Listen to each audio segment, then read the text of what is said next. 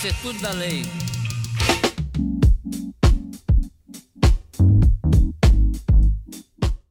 Olá, cidadãos! Está entrando em vigor o terceiro episódio do nosso podcast Em Vigor.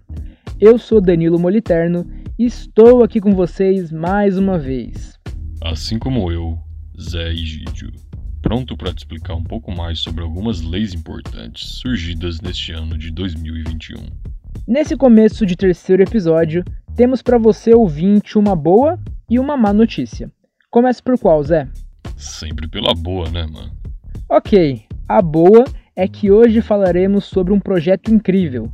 Sou até suspeito para falar porque sou muito fã dessa iniciativa, a Lei da Conectividade. Que é um texto que visa ampliar o acesso à internet para alunos e professores da rede pública de ensino. Sim, mas a gente já fala mais disso. Como eu disse, temos também uma má notícia. Esse episódio, infelizmente, é o último dos nossos três. Sim, a última vez que você vai ouvir a gente falando sobre novas leis neste ano. Sem mais delongas, antes que a gente chore, bora falar de uma coisa boa: a lei da conectividade.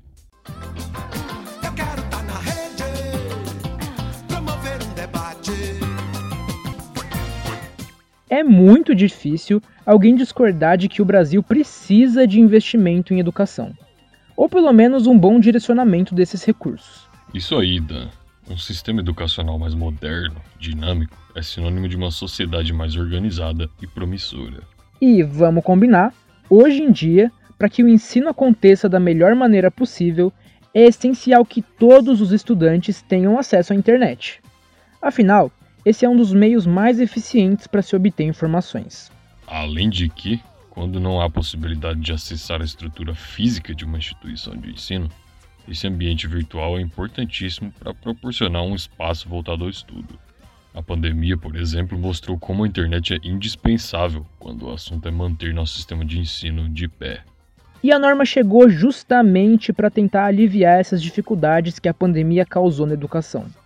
Lá no início de junho, foi promulgada a Lei número 14.172, que garante um repasse de 3 bilhões e meio de reais para alunos e professores poderem acessar a internet.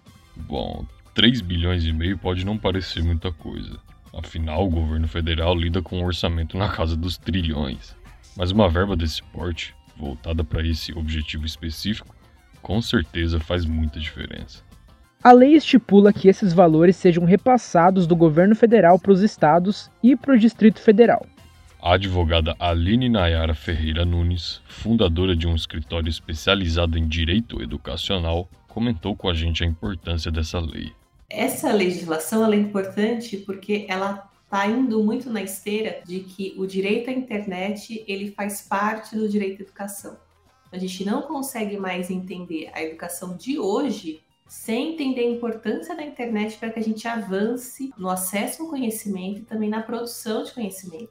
É, ela é muito interessante essa lei, mas ela é feita por um momento emergencial, por um momento de Covid, porque a gente teve toda essa substituição das atividades que eram presenciais, elas se tornaram à distância. Mas a tendência é que isso seja incorporado para que a gente perceba o acesso à internet como um direito ligado à educação. Ele é um valor que ele contempla só essa fase inicial, essa questão do Covid, né, da gente saber lidar com a educação nesse período pandêmico. Mas quando a gente pensa em tornar essa medida permanente, aí ela, que ela se torne realmente uma política pública de educação, aí precisaria de mais aporte financeiro. Benefício a médio e longo prazo ele vai vir, porque essas crianças vão ter um bom ensino, elas vão ter mais acesso ao conhecimento. Porque se não for isso, o, o governo não vê a educação brasileira como uma forma de investir. Né? Então, assim, se, eu, se o governo fala, eu vou gastar mais dinheiro na educação agora, ele tem que ter a ciência de que ele não vai colher o resultado amanhã. Não é igual vender uma estatal que você colhe o resultado amanhã. Demora. Educação demora para a gente colher o resultado. Mas de onde viria esse dinheiro? O texto traz algumas fontes de recursos, algumas verbas públicas destinadas para fins específicos, o Fundo de Universalização dos Serviços de Telecomunicações, o FUST, que de certa forma também serve para financiar o acesso à internet, e ainda o saldo de metas não cumpridas pelas concessionárias dos serviços de telecomunicações. A Aline fala um pouquinho mais sobre a origem do FUST e explica detalhes sobre o fundo que vai financiar essa lei. Esse fundo existe desde a criação da Lei de Comunicações, que é uma lei lá dos anos 90, né? porque quando a gente criou esse modelo de telecomunicações dos anos 90, a ideia era que todo mundo que tiver um aparelho telefônico, além de pagar a, a taxa, tudo direitinho, vai pagar também uma, um, um tributo, uma espécie de taxa para universalizar o sistema, porque a gente sabe que o Brasil é muito grande e tem lugar no Brasil que não pega telefone. E aí não tinha sido ainda utilizado esses recursos, eles ficavam contingenciados. Então, a ideia é que esse valor agora vai ser, digamos assim, liberado para essa função. Como dissemos lá no começo, essa medida é voltada a alunos e professores da rede pública. Mas há também especificações sobre quem poderia usar essa verba. Sim, Dan. Dentre os alunos poderão receber esse benefício aqueles que estão devidamente inscritos no Cadastro Único do Governo Federal o famoso CAD único, além daqueles matriculados em escolas indígenas e quilombolas. Já em relação aos professores, o recorte é mais amplo. Qualquer um da rede básica estadual ou municipal estará entre os possíveis beneficiários. Como dissemos agora há pouco, esse projeto nasce em um contexto de pandemia. Então, esse dinheiro deverá ser usado por estudantes e professores para a contratação de pacotes de dados móveis de internet. Isso, é claro, visando garantir a realização de atividades escolares no ambiente virtual não presencial. Apesar de a quantia ser bastante significativa, o din-din não é inacabável. Por isso, aqueles que debateram o projeto elencaram uma ordem de prioridade para aqueles que receberão a verba. A prioridade do projeto é atender os estudantes, sendo que aqueles que estão em estágio mais avançado, como no ensino médio, estão acima na ordem. Outro adendo importante é que até metade do total do fundo pode ser utilizada para a compra de terminais portáteis, como celulares e tablets.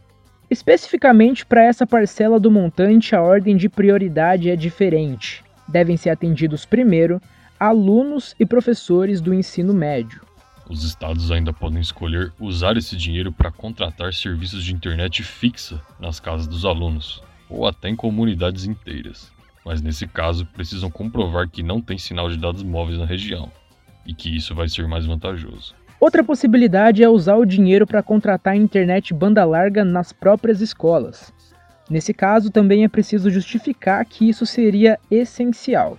No Senado,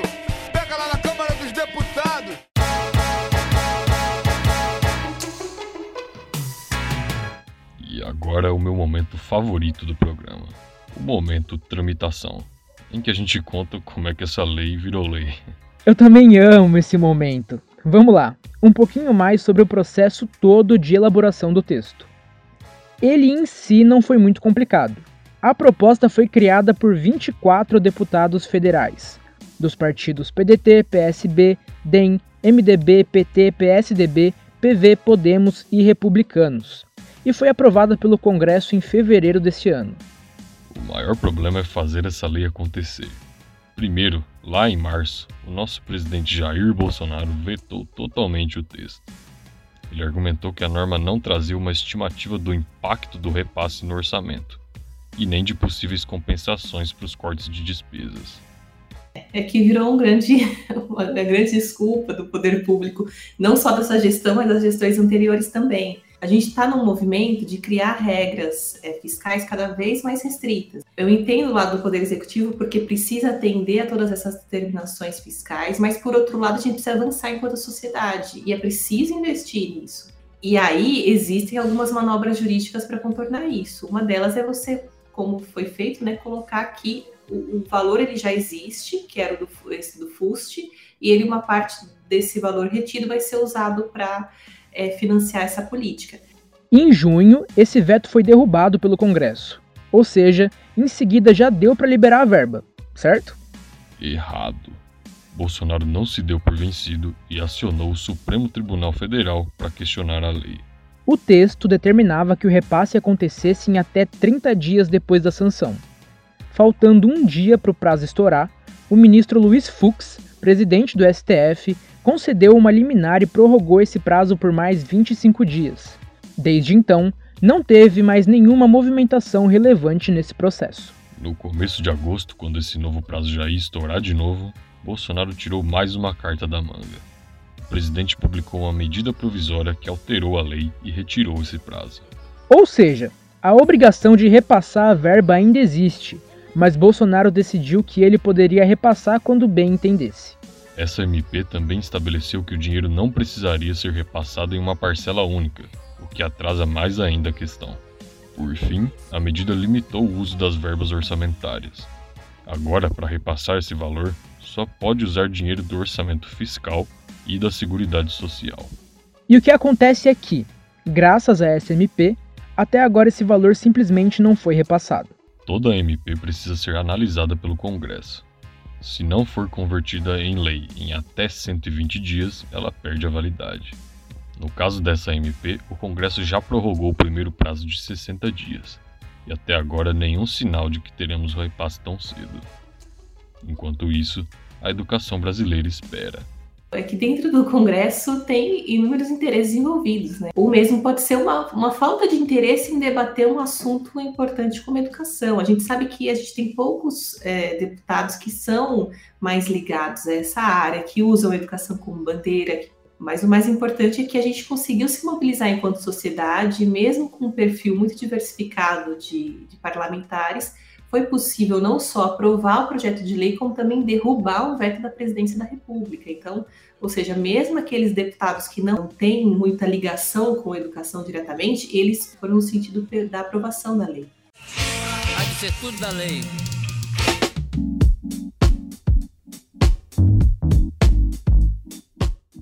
E não é que aquele ditado do tudo que é bom dura pouco realmente é verdade? Acompanhe o relator. Esses três episódios passaram mais rápido que a propaganda eleitoral gratuita na TV. Tá, boa, Zé. Chegamos ao fim do terceiro e último episódio do podcast Em Vigor, ao menos em 2021. Isso aí, Da. 2022 é ano eleitoral e sabemos que nossos representantes costumam trabalhar bastante em momentos que antecedem as urnas, né? Então, quem sabe logo logo a gente não se reencontra em um segundo turno. Já tô ficando ansioso, tanto por esses novos projetos que estão por vir, quanto para rever você, cidadão. Também já tô animado. E caso você também já esteja com saudade, não se esqueça de conferir os outros dois episódios da nossa série. No primeiro, falamos sobre projetos de lei voltados à violência contra a mulher. No segundo, sobre defesa do consumidor. Dá uma espiadinha lá. Isso aí. Obrigado pela companhia, cidadãos. Até a próxima. Até mais, queridos!